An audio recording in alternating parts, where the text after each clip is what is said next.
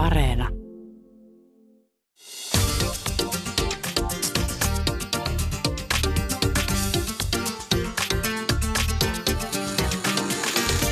Yle Puhe, torstaisin kello yksi ja Yle Areena.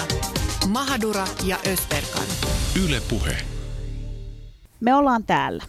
Ei enää kysymässä lupaa, vaan ottamassa tila haltuun. Mahadra Ösperkanissa tartutaan tänään Yleisradion suunnitteilla olevaan draamasarjaan, joka kulkee nimellä Ainoa huoneessa. Kyseessä on sarja, joka keskittyy ruskeisiin tyttöihin ja heidän äänensä löytämiseen. Kyseessä olisi ensimmäinen sarja Suomessa, jonka päähenkilöt ovat kaikki ruskeita tyttöjä. Tänään puhutaan representaatiosta ja sen merkityksestä. Meillä on äänessä tässä lähetyksessä ohjaaja Jani Toivola, draamasarjan tuottaja Mete Shashioulu ja lopussa psykologian maisteri ja mielenterveystyön asiantuntija Evan Kuntsev, jonka kanssa puhutaan siitä, mikä merkitys representaatiolla on psykologisesti. Oikein mukavaa helatorstaita kaikille.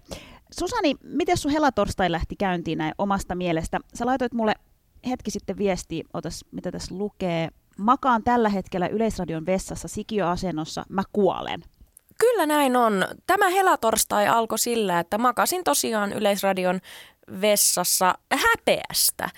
Sillä saattoi käydä niin, että, että Mahadura Ösperkan tekniikan ihme lapsia kun olemme, niin onnistuimme ö, yrittäessämme tehdä tätä meidän omaa lähetystä, niin onnistuimme kaappaamaan koko Yle Puheen aamun lähetyksen. Keskeytimme erittäin mielenkiintoisen haastattelun ja, ja ilmeisesti sinä olet lauleskellut siellä, että Susani on kakkapylly, mistä olen vähän katkera, en kuullut sitä itse. Ja, mitään, ja sitten, mitään en myönnä, jos ei ole todistusaineistoa. Todistusaineisto löytyy. Tu, tuottajamme leikkasi meille ääniklipin siitä, että no niin tytöt, t- tällaista tänään siis.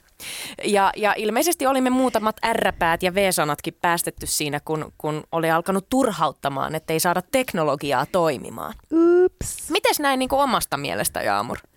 Joo, se voi olla, että näin on käynyt. Se voi olla. En näin. halua kommentoida sen enempää. Sä et halua selvästi niinku tarttua tähän ja, ja sä yrität väistellä vastuuta siitä, että sä oot haukkunut mua kakkapyllyksi, mikä ei todellakaan pidä paikkansa. Oikeestiko, että sä jumita tohon, kun me ollaan käytetty V-sanaa suorassa lähetyksessä kaksi kertaa. Ja joku on twiitannut siitä, me ollaan taas Twitterissä. Twitter-kohu.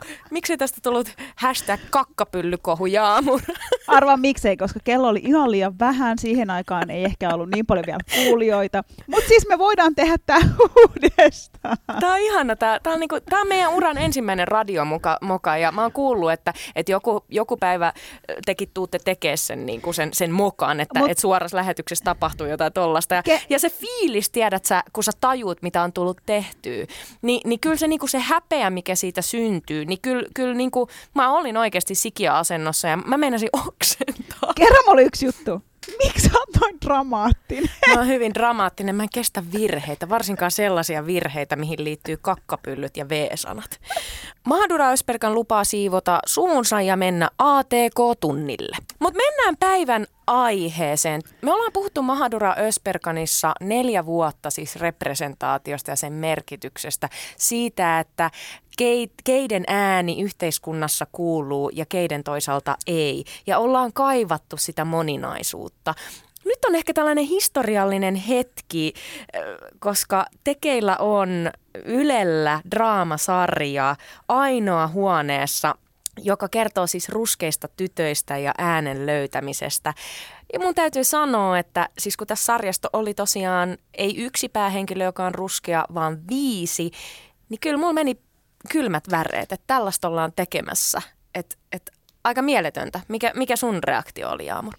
No aika lailla sama. Ja mun pitää sanoa, että tuossa tota, vuoden alussa, kun katsottiin Emma Gaalaa telkkarista, ja mä muistan, kun Jeboja esiintyi siellä, ja Jebo, Jebojahin esiintyessä lavalla oli siis täynnä. Lava oli täynnä ruskeita ihmisiä. Ja mä en ollut ikinä Suomessa aikaisemmin nähnyt mitään musiikkiohjelmaa, missä olisi ollut lava täynnä mun näköisiä ihmisiä.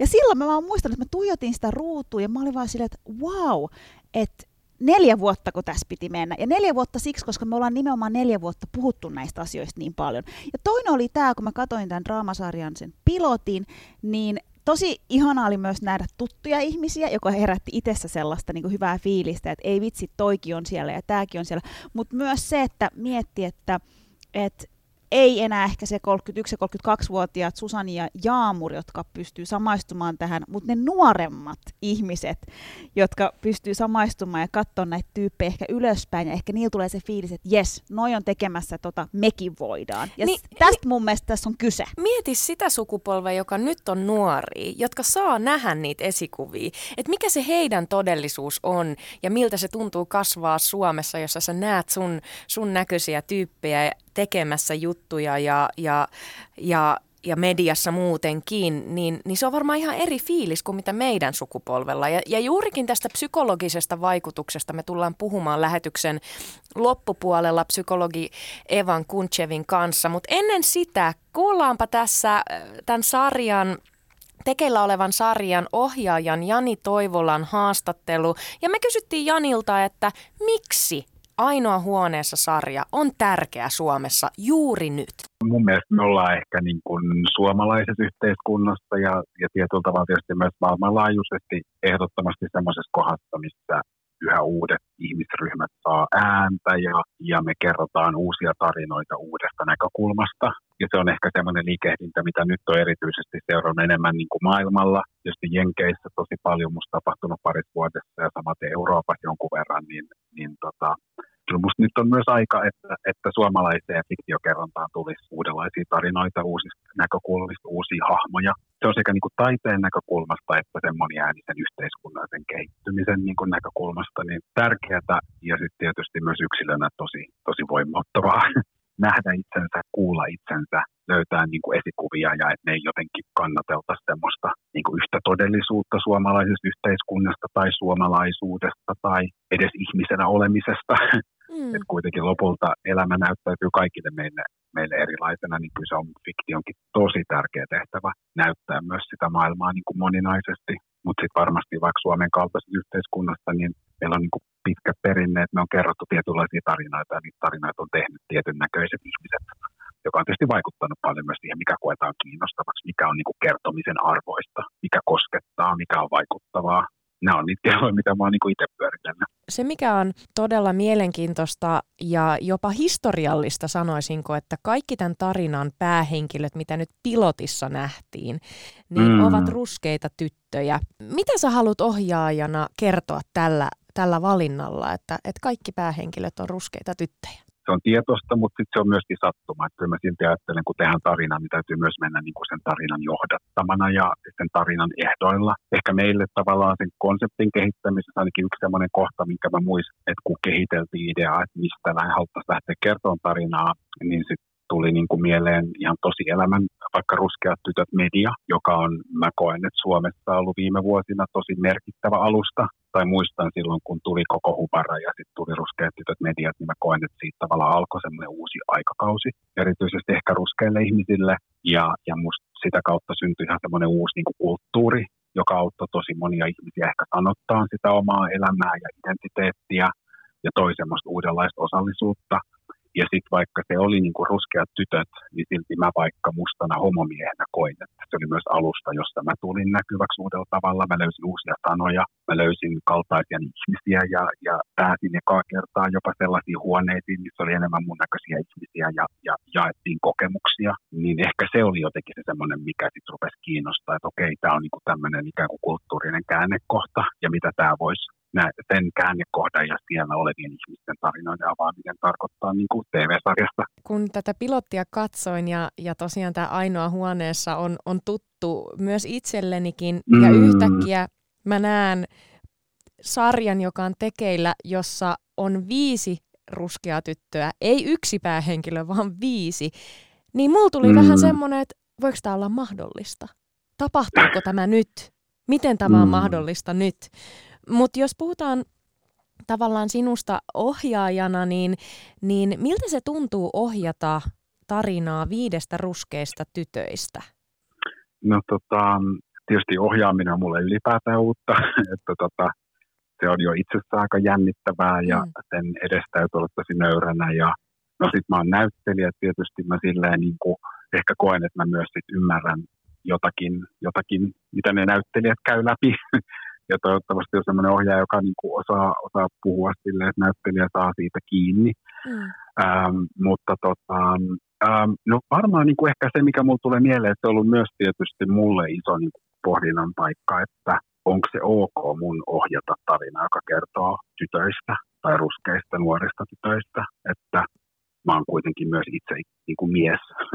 Ja me puhutaan tavallaan paljon siitä, että on tärkeää kiinnittää huomiota siihen, että kuka, kuka kertoo niin kuin kenenkin tarinaa. Ja, ja se tietty ongelma on myös ollut se, että kerrotaan ihmisten ohi tai yli niitä tarinoita tai tulkitaan niitä jotenkin. Niin on joutunut tosi paljon käymään myös ohjeena semmoista dialogia niin kuin itsensä kanssa, että mikä se mun oikeutus olisi kertoa tämä tarina. Ja nytkin kun mä sanon sen sulle ääneen, niin en mä tiedä, onko mulla sataprosenttista vastausta niin kuin mihinkään suuntaan. Että se on ehkä enemmän semmoista jatkuvaa niin kuin peilaamista. Nyt mä niin kuin ajattelen, että mulla, mulla, mulla on niin kuin oikeus kertoa se tarina ja mä yritän kertoa sitä tosi nöyrästi. Ja, tota, ja mä koen, että mulla on kuitenkin myös itsellä siihen aiheeseen aika monta samaistumispintaa. Jos mä ajattelen vaikka omaa identiteettiäni mustana homona, niin kyllä mä aika usein ehkä sitten kuitenkin itse löydän, niin kun, että jollain tavalla se niin kun naisliikkeestä tapahtuva vapautuminen, mä koen, että on usein myös mun vapautumisen tarina. Tosi monta semmoista kohtaa, missä tuntuu, että joku ovi on avautunut, niin mä koen, että se on avautunut mullekin vasta ensimmäistä kertaa ehkä. Yksi asia, mistä sun kanssa ollaan puhuttukin aiemmin, niin, niin on ne stereotypiat tarinankerronnassa ja, ja esimerkiksi se, että minkälaisissa rooleissa ruskeat suomalaiset esitetään, minkälaisia, mm. minkälaisia äh, stereotypioita siellä mahdollisesti on, niin, niin millä tavalla sä oot halunnut kenties purkaa stereotypioita tai luoda jotain uutta kerronnan tapaa ruskeista tytöistä? Se on niin kuin, tietysti se vähän riippuu, että just ehkä Su- Suomessa se on, että tietysti ylipäätään ehkä, ehkä se puute on ensinnäkin ollut aika ammottavaa ja se on edelleen tosi kapeata ylipäätään. Sitä, sitä niin kuin moninaisuutta ehkä, ehkä on tosi vähän. Ja sitten se ongelma on ollut, että ne on aika hengettömiä ikään kuin ne henkilöt, että ne on jotenkin, ne on niin kuin hyvän tahtoisesti asetettu sinne, mutta niiden ympärillä on jotain hengettömyyttä tai arkuutta joka ehkä lähtee vähän siitä samasta niin kuin semmoisesta hyvän tahtoisuudesta, että haluttaisiin ikään kuin edistää asioita ja tuoda sinne uudenlaisia niin kuin ihmisiä ja tarinoita, mutta sitten ei niin kuin ihan ei niin kuin tunneta eikä tiedetä ja yritetään jotenkin olla vaan mahdollisimman kilttejä vaikka. Ja sitten jos ajattelee draamaa, niin, niin kyllähän me kaikki ihmiset me ollaan niin kuin hyvin ja pahoin, me ollaan kauniita ja me ollaan rumia. et, et siinä täytyy myös uskaltaa olla niin kuin tosi, tosi silleen rehellinen eikä niin kuin väärällä tavalla kaunisteleva. Ja silloin se tietysti myös tulee siihen, että kuka niitä tarinoita tekee. Että totta kai varmasti ainakin helpommin se, se niin kuin valkoinen ihminen päätyy siihen semmoiseen kaunisteluun, koska asiat, asioita katsoo ikään kuin vieraampana ja etäisempänä kuin että jos ruskeana, ruskea ihminen kirjoittaa ruskeista ihmisistä, niin siinä toivottavasti on semmoista uskallusta katsoa myös tavallaan peiliin. katsoa mm. niin kuin kauniita asioita, katsoa rumia asioita, katsoa, katsoa niin kuin kokonaisia ihmisiä. Että sitähän se tavallaan on. Ja sitten se, mihin mä nyt vielä niin kuin tavallaan viittaisin, että kyllä mä oon ollut itse tosi inspiroitunut niin kuin viime vuosina tavallaan nimenomaan Jenkeistä, että mitä siellä on niin kuin tapahtunut tosi lyhyessä ajassa. Ja miten, miten niin kuin valtava se muutos on, että kun tai se on vähän niin kuin semmoinen myös tavallaan ketjureaktio, että kun lukee vaikka joidenkin ruskeiden amerikkalaisnäyttelijöiden niin kuin haastatteluja, niin se voi olla tavallaan sellainen ketju, että sulla on ensin vaikka näyttelijä, ruskea näyttelijä, joka pääsee vähän menestymään, sitten se saa vähän valtaa ja se sanoo, että mä haluan tähän ruskeen ohjaajan. Ja sitten se ruskea ohjaaja sanoo, että mä haluan tähän ruskeen tuottajan ja, ja makeup ja niin kuin tavallaan. Ja yhtäkkiä niin kuin, että sä tajuut, että kaikilla tämän elokuvateollisuuden segmenteillä, vaikka nämä ruskeat ihmiset on marginaalissa, mutta sitten kun tiettyihin positioihin pääsee ihmisiä, niin kaikissa näissä eri osa-alueilla ne ovet alkaa avautua uudella tavalla. Kaikki on ollut se jonkun tulpan takana, missä ne ei saa työmahdollisuuksia, vaikka vaan sen takia, miltä ne näyttää. koska on oltu kulttuurissa, missä ihmiset on tottunut ajattelemaan ammattilaisuutta jopa tietyn näköisenä tai ikään kuin, ikään kuin luovaa yhteistyötä, että sitä tehdään niin kuin kaltaisten kanssa. Mm. Ja, ja, ja nyt se on niin kuin rikkoutunut ja meillä on niin kuin todella konkreettisesti, jos mä ajattelen jotain Pose tai Insecure tai niin kuin monia sarjoja, jotka on niin kuin aivan, että me ei ole niin kuin nähty tämmöisiä tarinoita koskaan. Niin se on niin kuin, ei voi olla enää paljon konkreettisempaa niin kuin esimerkkiä siitä, mitä se tarkoittaa, että kun uudet ihmiset, kun ne ovet avautuu ja uusia ääniä ja ihmisiä tulee sisään, niin kyllä se muuttaa sen todellisuuden heti. Ainoa huoneessa sarjassa katsoin vähän tätä teidän tekijäjoukkoa, niin, niin, niin lähtien käsikirjoittajasta tuottajiin ja ohjaajaan, puhumattakaan näyttelijöistä, niin, niin kyllähän siellä tekijäjoukko on tosi moninainen, mikä on ilahduttavaa.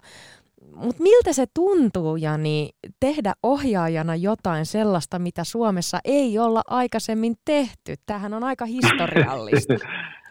se on tietysti, yksi osa sitä on, että se on se, se tota, on totta kai niin kuin jotenkin kauhean etuoikeutettu ja kiitollinen olo, että jos saa olla osana niin kuin tällaista tiettyä niin kuin käännekohtaa ja se on tietysti myös henkilökohtaisesti liikuttavaa, koska on nähnyt kuitenkin jo niin kuin tiettyjä erilaisia vaiheita, mutta on se myös tavallaan niin kuin pelottavaa. Et siinä, siinä täytyy niin kuin samaan aikaan ehkä jotenkin muistaa se, että, että tota, ja korostan edelleen, että, että, että meillä ei ole vielä tietoa päästäänkö me tätä sarjaa tekemään, mutta jos me päästään sitä niin kuin tämän jutun kanssa tavallaan etenemään, niin täytyy muistaa, että me voidaan nyt tehdä niin kuin yksi osamme. Me voidaan kertoa tämä yksi tarina. Ja se on niin kuin alku jollekin tai se on seuraava vaihe jotakin polkua.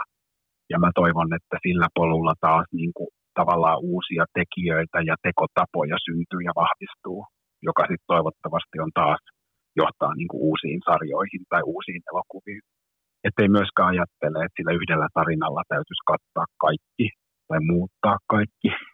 Mm. tai että se tarina olisi niin kuin täydellinen, että kyllä sitten lopulta täytyy niin kuin keskittyä tavallaan siihen tarinaan, että mitä me ollaan kertomassa ja, ja miten me uskallettaisiin se kertoa mahdollisimman niin kuin aidosti ja niin kuin rehellisesti, niin kuin miltä se meistä tuntuu ja pelkäämättä.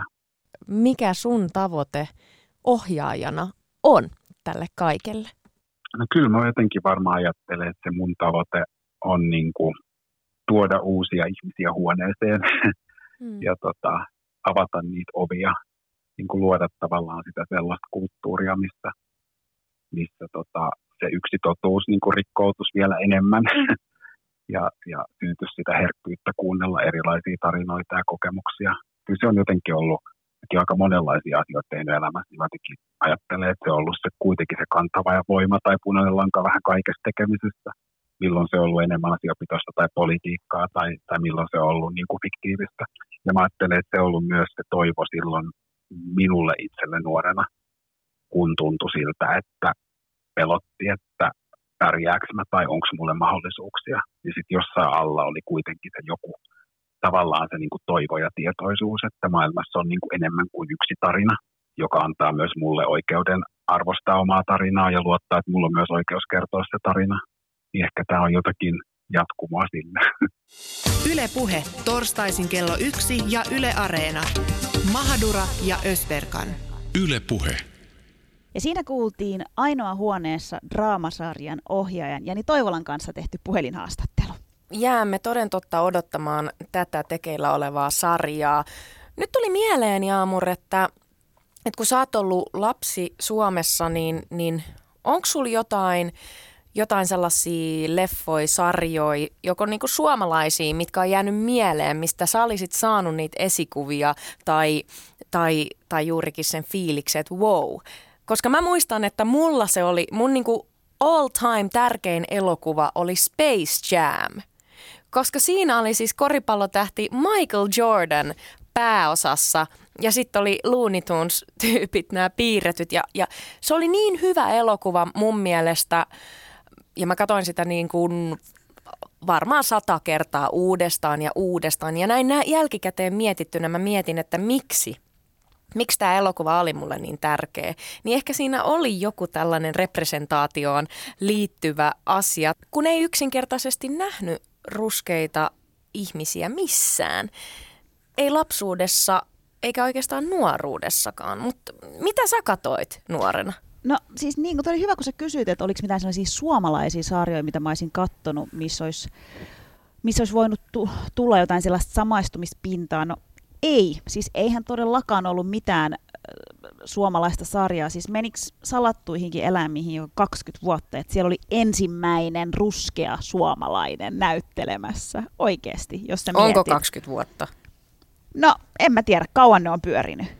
En minä tiedä, en ole kattonut salkkareita hirveästi. No niinpä, mutta siis äh, mä katsoin, mä muistan joskus nuorempana kotikatu meidän äitin kanssa, siitä mä tykkäsin tosi paljon, mutta siis ei, eihän siinä ollut mitään, en, en mä nähnyt siellä itseni näköisiä. Ja tota, aika paljon lapsena ja nuorena tuli katsottua turkkilaisia ohjelmia, turkkilaisia sarjoja, koska mä koin vaan, että mä pystyn samaistumaan niihin. Oliko teillä sellainen satelliitti siis, millä te pystyitte katsoa? Kyllä. Ja mä muistan joskus niin kuin nuorena, olis, olisiko mä ollut ala-asteella, ehkä viidennellä kuudella, mä ehkä vähän jopa kritisoin meidän vanhempia, että miksi meillä pyörii niin paljon turkinkieliset kanavat aina ja turkinkieliset ohjelmat, että kyllä meidän pitää nyt katsoa jotain niin kuin suomenkielistäkin.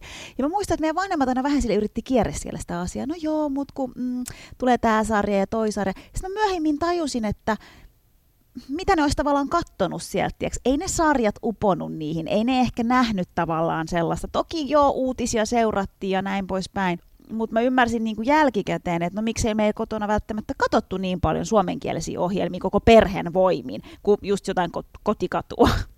Itse asiassa äh, tuli just kun sanoit tuosta satelliitista mieleen, että meilläkin on satelliitti ja mun isän kanssa aina kun siellä kävi viikonloppuisin, niin katsottiin siis Bollywood-elokuvia. Ja se oli ihanaa. Se oli todella, todella hauskaa katsoa niitä yhdessä. Ja, ja, ja nyt äh, kun kun teen niin kuin media-alalla hommia, niin mun isä on alkanut kuluttaa suomalaista mediaa eri tavalla kuin minä olen siellä. Se on tosi kiinnostavaa ja joskus mä kysyin, että ootko kattonut eri keskusteluohjelmia esimerkiksi, niin iskä on sanonut, että no ei, ei, ei se ei niinku oikein tunnu, että se olisi niinku hänelle. Ja tämä on mun mielestä tosi kiinnostava aspekti, mihin, mihin tulisi tarttua.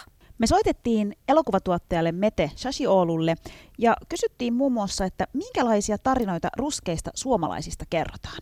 No kun puhutaan niin ruskeudesta suomalaisessa fiktiossa, niin jotenkin mun on vaikea olla ottamatta siihen keskusteluun niin kuin mukaan niin kuin toiseutta ylipäätään ja niin kuin toiseuden sille esittämistä ja representaatioa.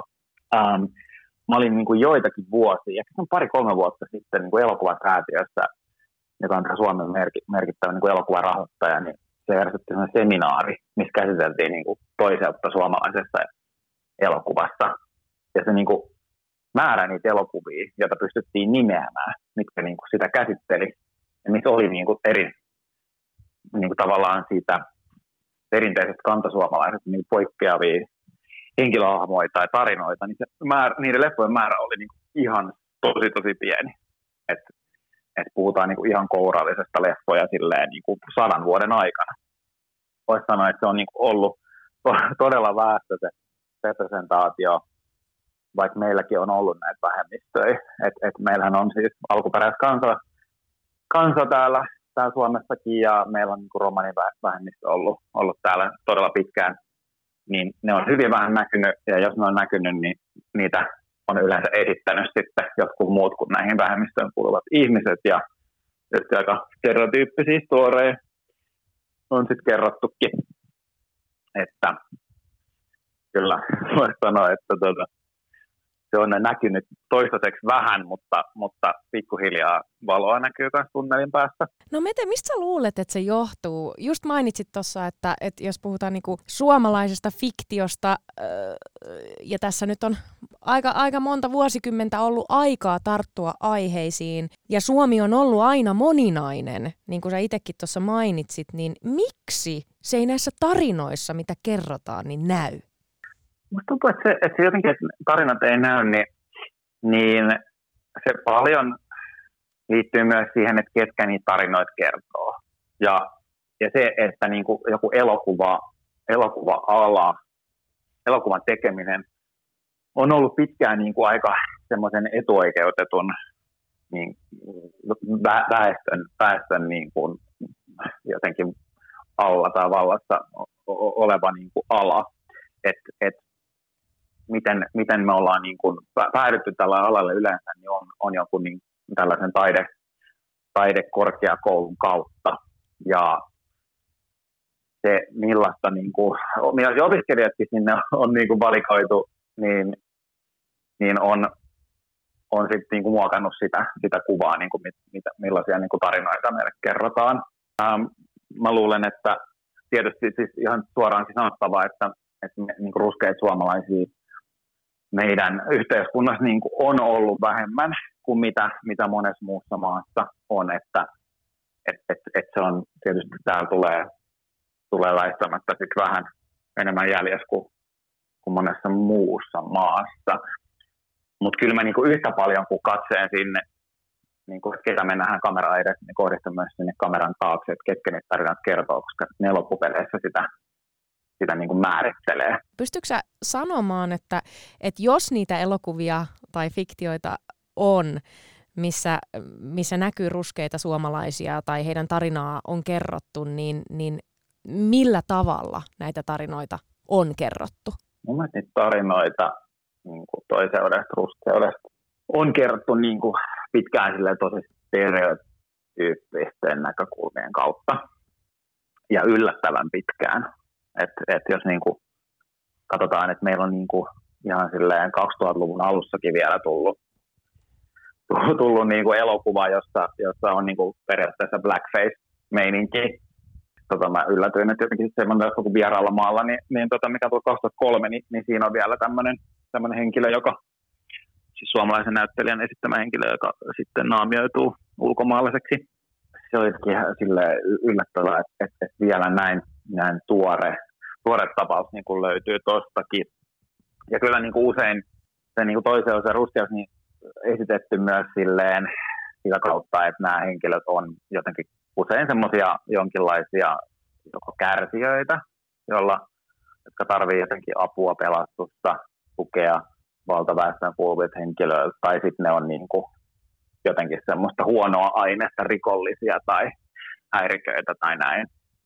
Et tosi vähän on nähty semmoisia henkilöitä, jotka olisivat ihan tasavertaisia siinä, missä muutkin henkilöt, että et se niin kuin niiden ulkonäkö ei määrittää sitten sitä niiden jotenkin toimintaa tai sosiaalista statusta. Mitä muita stereotypioita oot havainnut tarinankerronnassa, jos kerrotaan ruskeiden suomalaisten tarinoita? Um, Tuo on hyvä kysymys kyllä, niin kuin, että millä tavalla niin kuin stereotypiat näkyy. Meillä on niin vähän loppupeleissä niitä esimerkkejä niin kuin leffoista, jossa sitä ruskeutta ylipäätään on. Me ollaan yleensä kyllä ne ruskeat henkilöt, niin ne on ollut melkein aina ensinnäkin miehiä. Mm ne vähät, mitä on ollut. Et se on musta aika, aika jännä niin kuin huomata, että, että ne on niin kuin mieshenkilöitä. Se usein, useimmiten niin kuin myös on ehkä liittynyt aika niin kuin maskuliininen meininki. Että me on aika vähän niin kuin nähty her, herkkiä, herkkiä ruskeita ihmisiä puhumassa tunteistaan.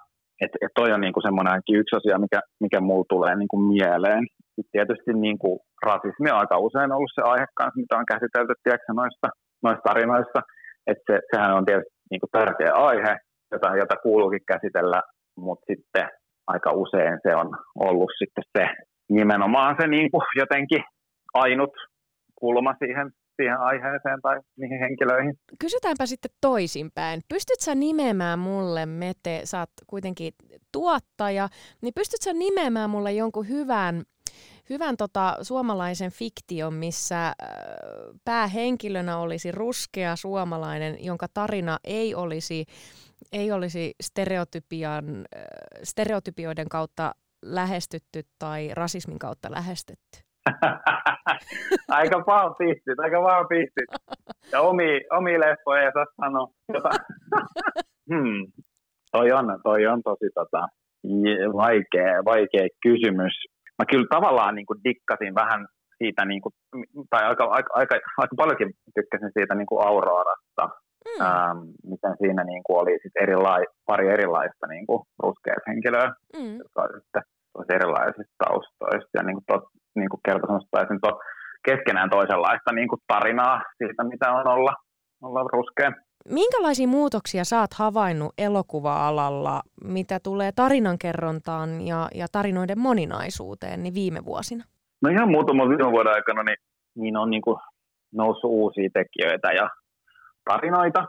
Tietysti niin kuin näyttelijöitä myös, myös meidän niin kuin tietoisuuteen, mutta meillähän on ollut, ollut oikeastaan niin kuin näitä niin kuin ruskeat leffantekijät täällä on ollut sit jo jonkun aikaa, että puhutaan silleen, että viimeisen niin kuin reilun kymmenen vuoden aikana on kyllä ollut näitä tekijöitä, mutta mut nyt ne on niin kuin eri tavalla ruvennut pääsemään esille. Tietysti monet aloittaa tekemällä lyhyt elokuvia, että sitten voi kestää aikaa ennen kuin pääsee sitten tekemään isompia sarjoja. Et musta tuntuu, että nyt on myös siinä pisteessä, että, että ne tuotannot alkaa olemaan sen kokoisia, että et, et ne niinku saavuttaa sille isomman yleisön. Mutta sitten jos ajatellaan ihan niinku ihmisiä, jotka päättää, päättää siitä, että millaisia elokuvia tehdään, että ne valitettavasti ei aina ole niitä tekijöitä, vaan on niinku erilaisia portinvartijoita, rahoittajia, levittäjiä ja näin poispäin.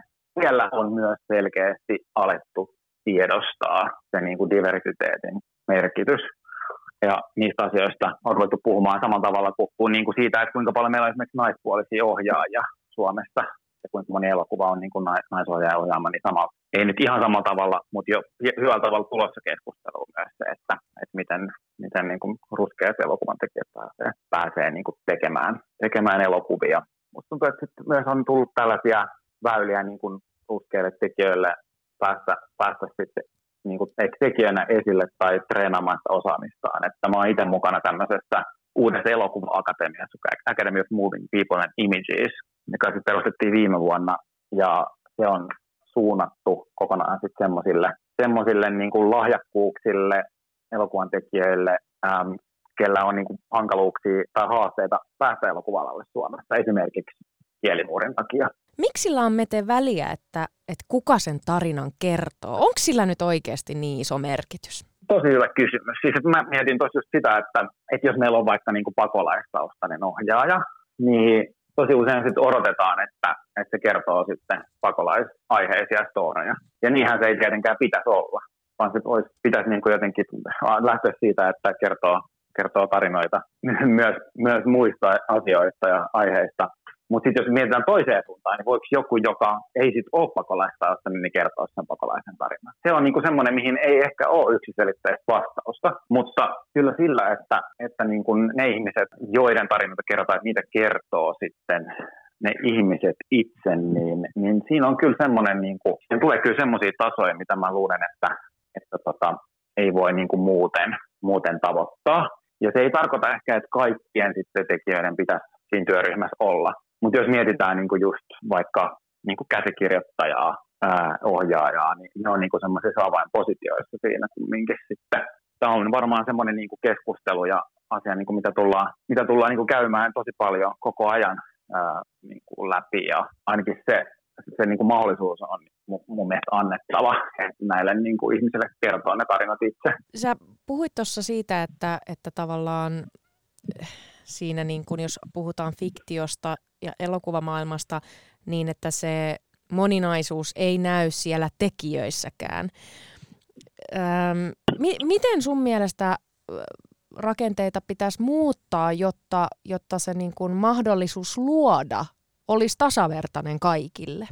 On totta, että meillä on ollut aika homogeeninen se niin kuin meidän tekijäkunta pitkään, jotka on niin kuin leffoja päässyt, päässyt tekemään. Ja tosi moni lahjakas, ruskea tai muuten diversiteettiin kuuluva tyyppi ei ole päässyt esimerkiksi leffakouluun. Ja totta kai niin kuin leffakouluun, vaikka sinne on muutenkin vaikea päästä.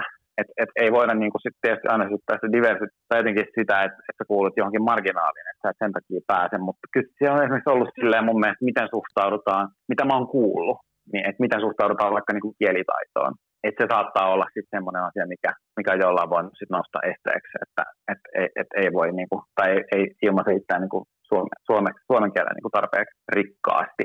Ää, mikä on sitten absurdi, koska elokuva on kuitenkin niin universaali kieli ja se on, se on, se on niin paljon muuta kuin, muuta kuin sanoja. Mutta koulutus on niinku yksi asia mun mielestä ehdottomasti. Ja sitten toinen asia on se, että, että vaikka meillä on niinku erilaisia marginaalisia, marginaalisempia niinku kanavia levi, levittää ja tehdä leffoja. Niin kumminkin meillä on nämä tiedätkö, nämä isot tämmöiset instituutiot, niin kuin Yle ja Finkina ja tämmöiset, joiden kuitenkin semmoinen antama legimiteetti on tosi tärkeä ja merkittävä.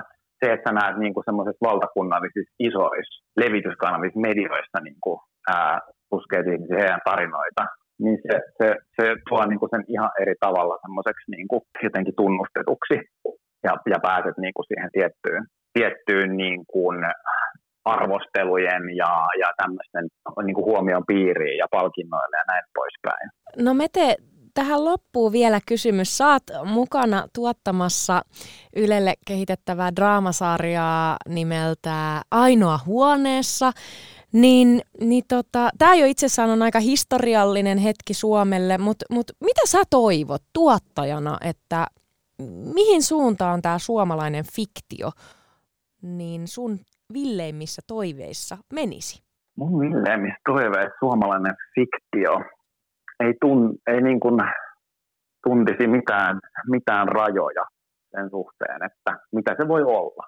Ja niin kuin suomalaisuus ylipäätään on niin mon, mon, se voi olla niin monta eri asiaa. Ja sä voit olla niin monella tapaa suomalainen. Se, että me voidaan kertoa niin, niin se, semmoisia tarinoita, kun, kun me koetaan tärkeiksi. Eh, oli ne sitten Helsingissä tai, tai Utsjoella tai oli se henkilö sitten, sitten tota, ruskea aktivisti Kalliosta tai, tai poronkasvattaja tiedätkö, Lapissa, niin että et, mm. et se niinku olisi sitä kaikkea. Ja, ja jotenkin, että meillä ei olisi semmoisia niin kuin myöskään semmoista liikaa semmoista lokerointia. Että mä jotenkin sitä, sitä peräänkuuluttaisin niin kuin kaikilta meiltä, jotka on niin kuin elokuvalan tekemisissä, että, että me oltaisiin jotenkin avoimia sen suhteen, että mitä ne tarinat voi olla. Ja vaikka se ei olisi niin kuin mun todellisuutta, se tarina, niin että se voi silti olla totta ja, ja se voi silti tapahtua jollekulle tässä maassa. Ja mä luulen, että se on myös semmoinen, että kun me muistetaan tämä ja ollaan avoimia, niin meillä tulee niin parempia, aidompia, herkempiä tarinoita, jotka sit voi myös yhä enemmän Suomen ulkopuolellekin puhutella ihmisiä. Ylepuheessa Mahadura ja Ösberkan. Ja siinä kuultiin elokuvatuottaja Mete Shashi Oulun kanssa tehty puhelinhaastattelu. Ja tänään tosiaan puhutaan representaatiosta ja sen merkityksestä. Siinä herääkin varmasti monelle se kysymy- kysymys, että no minkä takia, miksi se on niin tärkeää se representaatio ja miksi nämä nyt on niin isoja juttuja, kun me saadaan sitä representaatiota. Niin jos mä puhun niin omasta puolesta, niin kyllä siihen liittyy joku semmoinen näkyväksi tulemisen kokemus. Semmoinen, että mä en ole ainoa täällä, vaan on muitakin ja, ja näitä tarinoita on ja vihdoin meitä kuullaan. Jotenkin on helpompi hengittää. Evanin kanssa, kun tuossa puhutaan kohta siitä, että mikä merkitys representaatiolla on psykologisesti, niin siinä oli monta kohtaa, missä mur, niin kuin, tavallaan välähti pään sisällä, että aivan, okei, en mä tätäkään ajatellut tällä tavalla, mutta miten oikeasti se representaatio voi vaikuttaa sun mieleen ja sun hyvinvointiin. Ja meillä on ihan tutkimustulosta siitä olemassa. Evan Kuntsev on siis psykologian maisteri ja mielenterveystyön asiantuntija. Ja me lähdettiin Evanin kanssa ihan siitä kysymyksestä, että kuinka tärkeänä hän kokee representaation. Koen sen erittäin tärkeänä asiana, ähm, ei vaan median tasolla, mutta myös muilla yhteiskunnan kentillä ja alueilla. Että muistan itse tota, tummaihoisena miehenä, että lapsuudessa representaatio mediassa oli joko erittäin vähäistä tai täysin olematonta. Että varsinkin tummia, mustia näkyi suomalaisessa mediassa erittäin rajoittuneesti ja, ja tietynlaisissa rooleissa vaan. Et lähinnä niin kuin musiikkiin tai viihteeseen liittyvissä rooleissa tai sitten tällaisissa tyypillisissä urheilija-rooleissa. Ja tota, tietenkin tässä niin kuin globalisaation ja jenkkien tummien sosiaalisen aseman kohentumisen myötä myös Suomeen sitten rupesi tulemaan ää, enemmän tällaista niin kuin tummien, no, lähinnä jenkkien äm, representaatiota myös meidän telkkariin. Ja mä muistan, muistan sellaisen kuin Fresh Prince of Bel-Air, eli Bel-Airin prinssi, jota mä katoin lapsuudessa niin kuin oikeastaan melkein orjallisesti, niin siinä on niin kuin mun mielestä tosi hyvä esimerkki tota, representaatiosta, joka oli tosi myönteinen mulle. Mä identifioidun tosi vahvasti sen päähenkilön kanssa ja tota, ne muutkin hahmot siinä oli tosi positiivisia. Siellä ei niin kuin, tavallaan men, menty niiden stereotypioiden äm, mukaan, niin kuin ehkä joissain muissa ohjelmissa saatto, saatto mennä. Et siinä siinä tota, näkyy esimerkiksi tummia korkeassa sosiaalisessa as- asemassa, oli tummia, joilla oli tosi vahva akade- akateeminen äm, tausta ja, ja, ja niin poispäin, äm, jolla oli hyvä itsetunto, jolla oli vahva perhe, dyna, vahva perhedynamiikka ja niin poispäin. Ja nämä on kaikki tällaisia asioita, niin kuin, jotka vaik- uskon, että vaikuttivat myönteisesti muuhun, mutta myös muihin, muihin tota, tummiin katsojiin, varsinkin vähän nuorempaan sukupolveen. Että tavallaan miksi, miksi tämä on tärkeää, että mä näin Will Smithin kuusivuotiaana telkkarissa. No sitä voi miettiä vähän siitä, siitä näkökulmasta, että se laajensi tavallaan tätä niin kuin mahdollisuuksien karttaa tai pelikenttää. Eli kun näkee samannäköisiä ihmisiä monipuolisissa rooleissa, siinä herää helposti myös itselleen sellainen äh, fiilis, että hei, jos hän pystyy siihen, hän näyttää muulta, niin ehkä mäkin pystyn tehdä jotain tällaista. Sä olet psykologian maisteri ja mielenterveystyön asiantuntija. Mikä merkitys representaatiolla on ihmiselle psykologisesti? Millaisia positiivisia vaikutuksia sillä voi olla ihmisen mieleen ja hyvinvointiin? Ja minkälaisia negatiivisia vaikutuksia voi olla? Media vaikuttaa meidän käsitykseen niin kuin meidän omasta asemasta suhteessa yhteiskuntaan. Eli tämä on niin kuin tällainen ehkä tärkeä, tärkeä lähtökohta. Eli äm, esimerkiksi jos miettii nyt tätä representaatioa vaikka viihde, viihde tota mediassa, niin tota, se, miten esimerkiksi stereotyyppinen äm, esitys tummajoisesta hahmosta vaikuttaa katsojaan, se riippuu ää, siitä, millainen katsoja on kyseessä. Eli jos, jos, jos tota, kyseessä on esimerkiksi kantaväestön äm, edustaja, niin tällaiset stereotyyppiset tota, äm, tummat hahmot esimerkiksi, tätä ollaan tutkittu eniten, niin voivat itse asiassa aktivoida negatiivisia stereotypioita kantaväestön katsojissa ja täten myös sitten vaikuttaa ihan käyttäytymiseen. Eli se, se valuu, valuu se negatiivinen asenne sieltä niin kuin asenteista sinne käyttäytymisen tasolle. Tätä ollaan tutkittu jonkin verran. Ja tota, sama, sama pätee myös positiivisiin stereotypioihin, että kun, kun tota, kantaväestön edustaja altistuu positiiviselle tummaihoisen stereotypialle, niin tota, tämä myös valuu käyttäytymisen tasolle ja he sitten suhtautuvat esimerkiksi tummaihoisiin ihmisiin in real life lämpimämmin. Öm, niin tä- tällaisia niin kuin suoria vaikutuksia on. Mm. Että ihan lyhyessä ajassa esimerkiksi sellainen tutkimus, jonka mä luin tuossa vähän aikaa sitten, oli, että tota, kantaväestön edustajille näytettiin videoklippejä tummaihoista ähm, henkilöistä äh, stereotyyppisissä asetelmissa, negatiivisissa stereotyyppisissä asetelmissa, jonka jälkeen äh, heille an, annettiin tehtävä arvioida ähm, eri, hen, eri kuvissa esiintyvien henkilöiden syyllisyyttä johonkin rikokseen. Niin tota, tässä löydettiin sellainen yhteys, että, että tota, valkoisilla katsojilla, mutta ei muilla katsojilla, äm, se, että altistuu, pelkästään altistuu negatiiviselle stereotypialle, se johtaa siihen, että suuremmalla todennäköisyydellä tota, pitää tummaihosta syyllisenä jostain rikoksesta. Et tästä on niinku ihan tällainen real world, mun mielestä käsin kosketeltava tällainen niinku, ä, esimerkki siitä, miten nämä mediarepresentaatiot voivat vaikuttaa kantaväestöön. Mm. Eli nämä, tällainen mekanismi helposti, tota, ä, koska se aktivoi näitä negatiivisia stereotypioita, se myös tota, sen aktivoinnin kautta vaikuttaa käyttäytymiseen, se ylläpitää näitä negatiivisia asenteita vähemmistöistä ja, ja tota, ja sekä, sekä yksilö että, että, että niin kuin sitten enemmän kollektiivisella äm, tasolla. Et tätä, tämä me tiedetään tavallaan siitä, että miten kantaväestö reagoi näihin representaatioihin.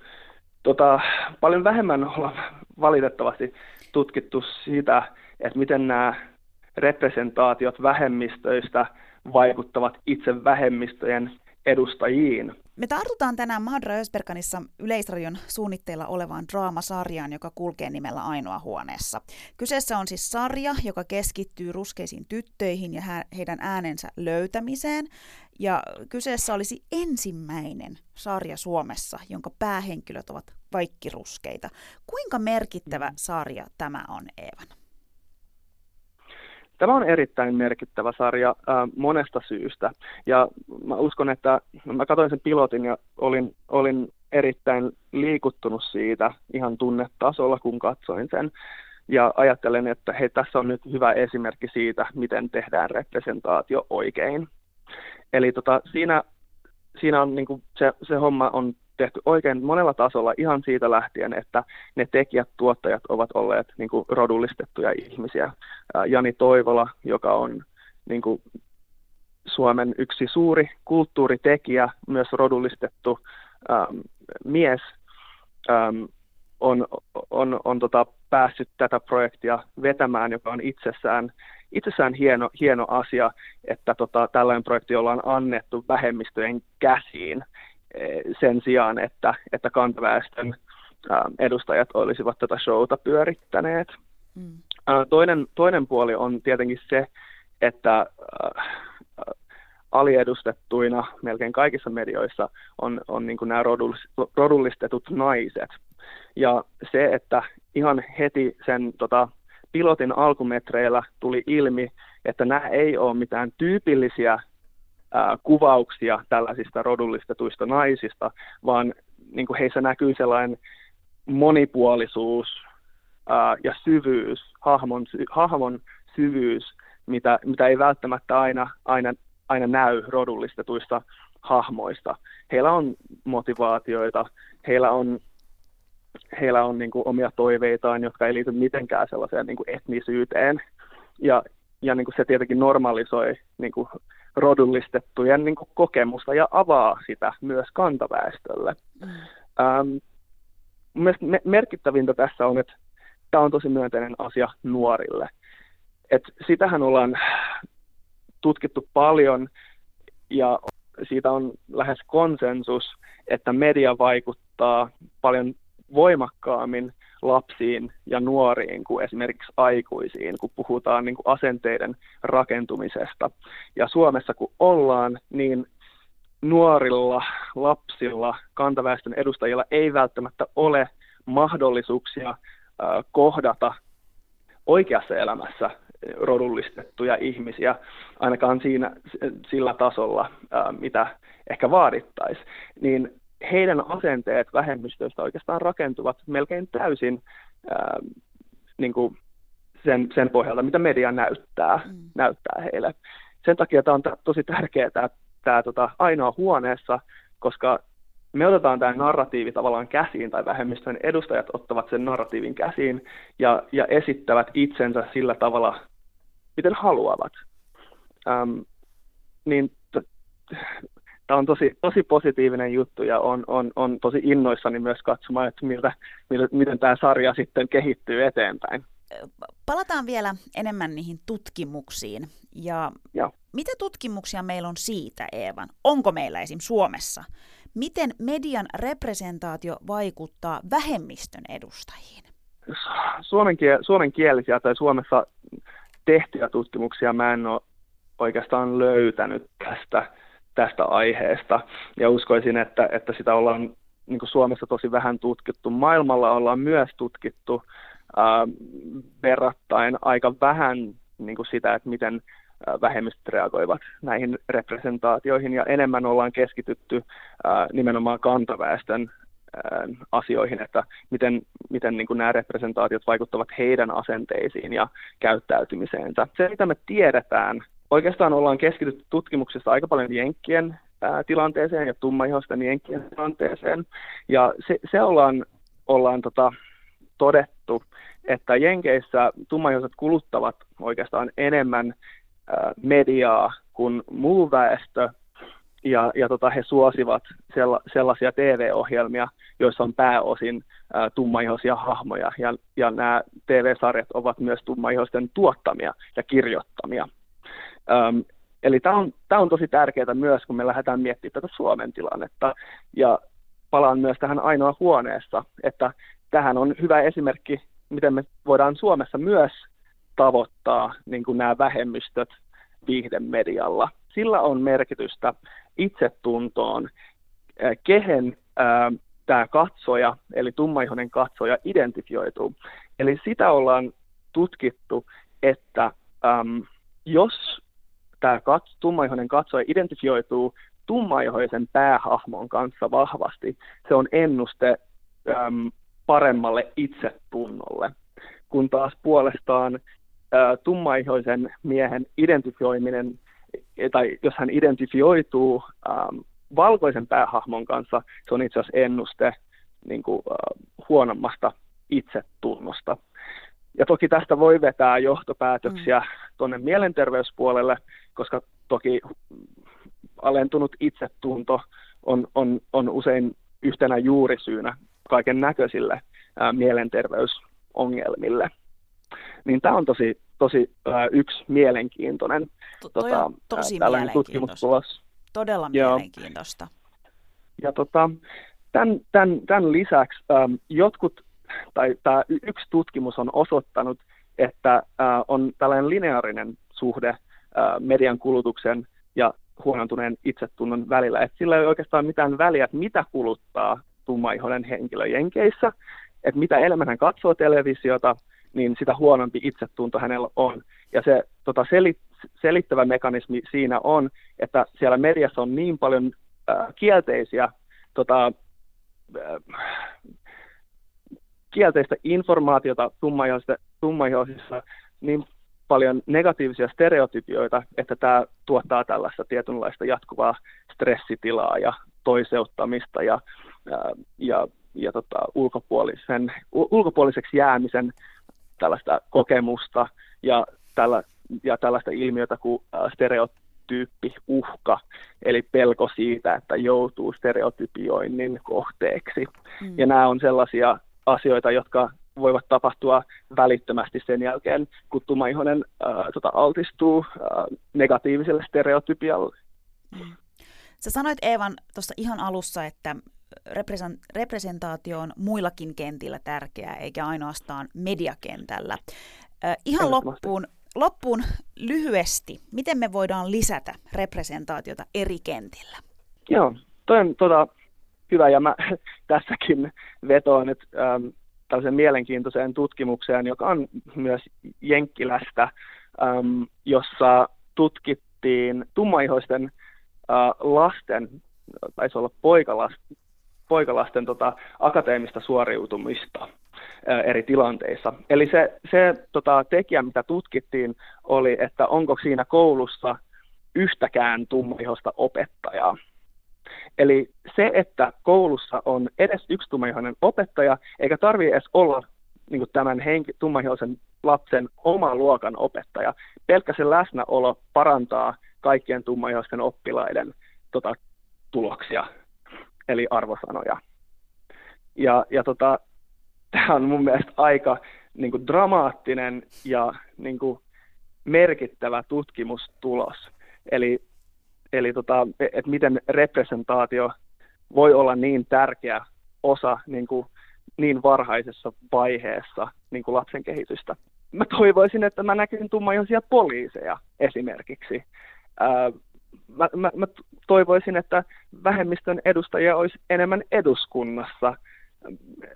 Mä toivoisin, että, että tota, esimerkiksi mediassa kerrottaisiin myönteisiä tarinoita vähemmistöjen edustajista. E, esimerkiksi äh, mulla on omassa ystäväpiirissäni paljon sellaisia tosi taitavia esimerkiksi yrittäjiä, ähm, jotka ovat menestyneet tosi hyvin, jotka maksavat veroja Suomen valtiolle, jotka ovat ihan niin kuin success story tasoisia tekijöitä, kenestä ei kuule mitään.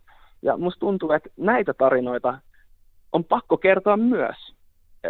Ja, ja tota, ei vaan niin kuin vähemmistön edustajien itsetunnon kohentamiseksi, mutta myös niin kuin kantaväestölle ikään kuin, niin kuin edukatiivisessa mielessä, että hei, vähemmistöt tekevät myös näitä asioita, tällaisia aina normaaleja asioita. He, olla, he voivat olla ylisuorittajia, he, he voivat olla niin kuin yhteiskunnan vaikuttajia ja merkittävissä rooleissa. Niin tota, tällaista representaatiota halua, haluaisin kyllä lisätä. Mm.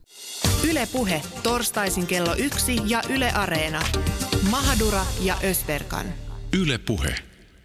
Ja siinä kuultiin melko painavaa asiaa psykologian maisteri ja mielenterveystyön asiantuntijalta Evan Kuntsevilta. Ja niinhän se on. Jokainen nuori, jokainen ihminen tarvitsisi esikuvia ihan jokaiselta kentältä, niin päättäjätasolta, media-alalta, terveysalalta, siis e, you name it. Ihan jokaiselta alalta, mitä teillä tulee mieleen. Meillä pitää olla niitä esikuvia nuorille ja jokaiselle meille se antaa myös sen viestin nuorille, että mitä se on niin kuin mahdollista saavuttaa tässä yhteiskunnassa. Toki tässä tulee ne, ne, ne rajat vastaan, että me tiedetään, että jos sulla on tietty nimi, joka ei nyt kuulosta kantasuomalaiselta, niin sun on vaikeampi saada työtä tai asuntoa.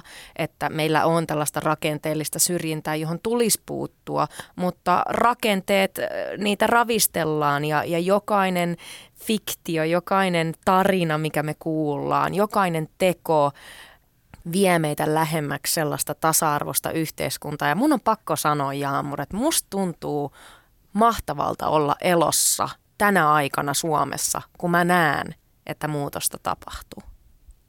On se pakko myöntää. Aika siistiä nähdä, mistä me ollaan puhuttu neljä vuotta sitten. Ja nyt, mistä me ollaan haaveiltu, niin ne tapahtuu. Ne tapahtuu.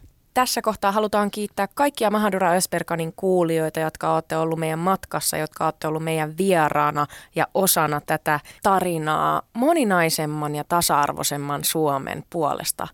Jatketaan töitä. Ja oikein ihanaa helatorstaita kakkapyllyt. Ja muistakaa, älkää kirjoilko ainakaan radiossa. Ainakaan suorassa lähetyksessä. Itse asiassa mun on pakko kertoa tähän, että silloin kun opiskelin espanjalaista filologiaa yliopistossa, niin lopputyöni, kandidaatin tutkielmani, käsitteli espanjan kirosanaa konjo, eli V-sana. Ja, ja siinä tutkin nimenomaan sitä, miten moninainen sana se konjo on, että se voi tarkoittaa moi, se voi tarkoittaa pettymystä, se voi tarkoittaa yllättyneisyyttä. Eli mä voin esimerkiksi sanoa, että konjo Jaamur, ja se tarkoittaa, että moi Jaamur, miten menee? Ihana nähdä sua. Konjo Susani! Espanjaksi ehkä voidaan heittää tätä, mutta ei suomeksi. Ei me heitetä suomeksi enää. Ikinä. Oikein mukavaa helatorstaita, rakkaat kuulijat.